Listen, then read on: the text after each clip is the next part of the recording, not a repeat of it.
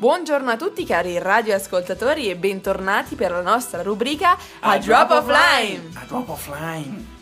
Io sono Celine di Radio Lime e sono qui in studio con Balbi di Radio Lime. E oggi vi parliamo come al solito di una cucina del mondo. Esattamente, vi parleremo di una cucina che magari non tutti voi conoscete. E questa cucina è la cucina boliviana. Dall'Africa ci siamo infatti spostati in Sud America, per la precisione in Bolivia, e questa è anche chiamata il Tibet del continente americano, per le sue quote elevate e l'asprezza dei suoi paesaggi. È mm, uno dei, dei, mm, paesi dell'America Latina più legati alle tradizioni che ancora si ritrovano nella vita dei boliviani e che sono giunte sino ai giorni nostri sia dalla civiltà inca sia dalla successiva colonizzazione spagnola. Queste tradizioni, che quindi ancora oggi si ritrovano nelle popolazioni indigene, vengono anche a influenzare la cucina boliviana, che subisce anche alcune influenze dalle cucine europee. Una cucina boliviana quindi mista che pur utilizzando un numero limitato di alimenti base risulta essere estremamente versatile con una predominanza di cibi ricchi di amidi e di carboidrati fra le popolazioni degli altipiani e invece un prevalere di pesce, di ver- eh, verdure e frutta fra gli abitanti delle pianure e delle zone lacustri. Esattamente, in queste terre appunto in Bolivia quindi, che tra l'altro è un paese molto in altitudine. Infatti La Paz per esempio che è una delle città più importanti boliviane si trova a più di penso 3000 metri di altitudine. In queste terre tra l'altro sono nati gli alimenti che noi quasi tutti conosciamo, quali il mais e la patata di sicuro, e poi anche la quinoa, che tra l'altro è anche l'ingrediente principale della ricetta che abbiamo provato oggi, ve ne parleremo più tardi. Ma tornando appunto alla patata, per esempio, è un alimento che ci viene dato appunto dalle popolazioni sudamericane quando gli spagnoli sono andati a conquistare, sono tornati indietro in Europa con questo tubero e addirittura in Bolivia esistono più di 230 varietà dive- differenti di patata. Accidenti. Cioè noi ne abbiamo tipo massimo 10, no? Patate farinose e le altre, e Patate quelle dolci, piccole, quelle dolci. Esatto, e loro ne hanno 230, pensa un po'. Per cui ci sono anche molte ricette che prevedono questi tre in- ingredienti. Un esempio è la sopa, che vuol dire zuppa in spagnolo, ed è una minestra a base di quinoa, che è appunto questo cereale o semicereale che è a Sembra metà. un po' miglio o couscous, è una cosa Sì, assomiglia, non so se avete mai sentito parlare di questo, di questo alimento, è una specie di...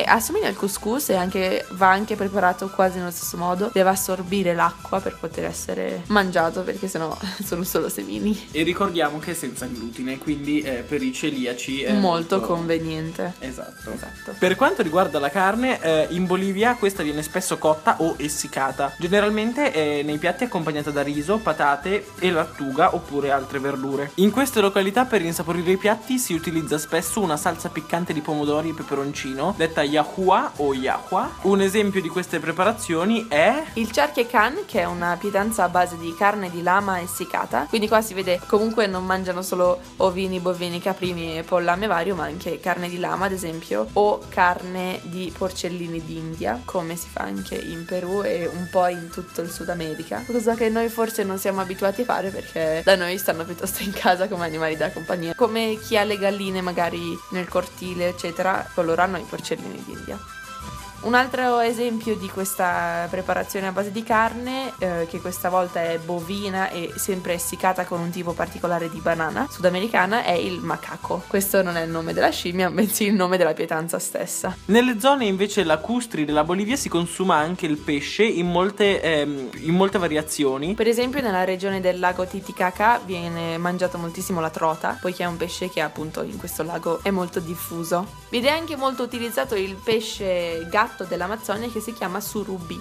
Ma va ricordato che in questa cucina è molto presente il pane. Sotto forma di sorta di ravioli dalla forma arrotondata, i cui ingredienti eh, di base sono farina, uova e burro e comunque che vengono farciti in modi diversi con carne o verdure e che vengono consumati o nelle bancarelle agli angoli delle strade o in panetteria. Un classico esempio sono le empanadas che si fanno anche comunque nella penisola iberica e in tutto il mondo latinoamericano. Sono appunto delle, come ho detto, ra- dei raviolini e dentro ci, ci, si può mettere tonno, carne e tantissimi alimenti diversi. E questi vengono consumati come spuntino o anche a colazione, eccetera. Comunque il pane, come lo intendiamo noi, per esempio per colazione, eccetera, viene fatto in diversi modi e con farine diverse. Quello che assomiglia di più a, ad esempio, il pane francese è il pane che viene fatto nella città di La Paz. Altri spuntini caratteristici sono il bunuelo, una ciambella dolce e appiccicosiccia immersa nello sciroppo di zucchero, il canapé, canape, panino di manioca e formaggio, la yaucia patena che è del pane soffice impastato con formaggio ed il tamale fatto con una farina di mais farcito con carne di manzo oppure verdure e patate, avvolto in una foglia di grano turco e cotto al forno o oppure c'è anche un'altra variante eh, nella quale viene grigliato. Quindi abbiamo capito che esistono molti piatti diversi tradizionali e comunque a seconda della zona del paese in cui ci si trova si possono assaggiare diversi cibi tipici del posto. Un altro esempio è ehm, la città di Sucre, che tra l'altro è la capitale. Si distingue anche per le sue salsicce e per il coco, un piatto piccante di pollo fatto anche con vino e la ciccia, che sarebbe una bibita simile alla birra. Un altro esempio, Santa Cruz, è una città nella quale si possono degustare delle insalate con i cuori di palma o un buon filetto accompagnato di riso, formaggio sciolto e fagioli neri, oppure le banane e la yucca fritta. La yucca è un altro nome per designare la magnoca, che è un un tubero del quale abbiamo parlato nella scorsa puntata del mese di febbraio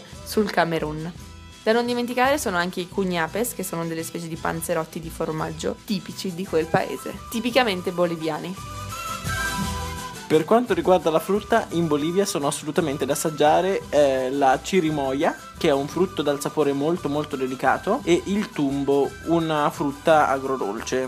Che è a metà strada tra una banana e un frutto della passione. Così è strano da dirlo, ma se cercate anche delle immagini, non ne abbiamo guardate alcune, sembra proprio una banana più piccola, gialla, e dentro però quando la si apre è come un frutto della passione. Però quindi... è dritta, cioè non è arcuata. Sì, non è, non è, curva, è semplicemente dritta e sembra veramente una via di mezzo tra una banana e un frutto della passione. Per quanto riguarda il sapore non abbiamo potuto trovarne qui, quindi non sappiamo dirvi a che cosa assomiglia. Con questa frutta in generale comunque si fanno molti jugos o liquados, che sarebbero i nomi utilizzati per designare i frullati che fanno con la frutta fresca e che si vendono alle bancarelle dei mercati.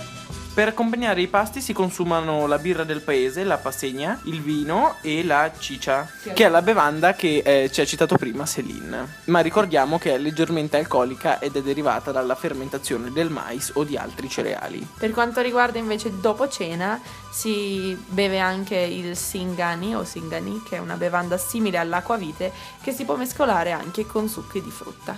Una sorta di cocktail, diciamo. Esatto, quindi grandi parti boliviani vi, vi, vi, vi, consigliamo di andarci a fare un giro, ecco. Mm. Per quanto riguarda invece la ricetta che noi abbiamo scelto, Balbi, spiegaci un po' che cosa abbiamo cucinato. Allora, noi ehm, abbiamo cucinato sostanzialmente degli hamburger di quinoa e fagioli neri, quindi eh, adatti assolutamente anche ai vegetariani. Eh, sostanzialmente si fa bollire la quinoa, poi prima si schiacciano dei fagioli neri. Noi abbiamo trovato anche dei fagioli rossi, abbiamo messo anche i fagioli rossi perché ci piaceva di più il colore. E quindi eh, appunto si fa una specie di pastella di quinoa e fagioli, alla quale si aggiungono uova e peperoni. Un po' di pan grattato per tenere il tutto insieme e poi si saltano in padella. Il risultato è stato sorprendentemente buono perché era molto saporito e comunque neanche troppo pesante, visto che appunto sono hamburger ma non sono fatti a base di carne. E appunto ricordiamo che vanno bene anche per la gente che ha problemi col glutine, perché la quinoa non contiene glutine. E direi che questo è tutto, noi vi consigliamo appunto di provare la nostra ricetta o altre ricette boliviane. Vi ricordiamo che potete ascoltare tutte le nostre vecchie rubriche sul sito di nettune.ch, potete guardare la nostra pagina Facebook Radio Lime e potete contattarci contattarci attraverso l'indirizzo mail della nostra radio del liceo di Mendrisio, radiolime.gmail.com. E quindi io ne approfitto dell'occasione per salutarvi, per augurarvi una buona giornata, una buona continuazione, un buon tutto da Balbi di Radio Lime. Ciao ma ciao ma ciao!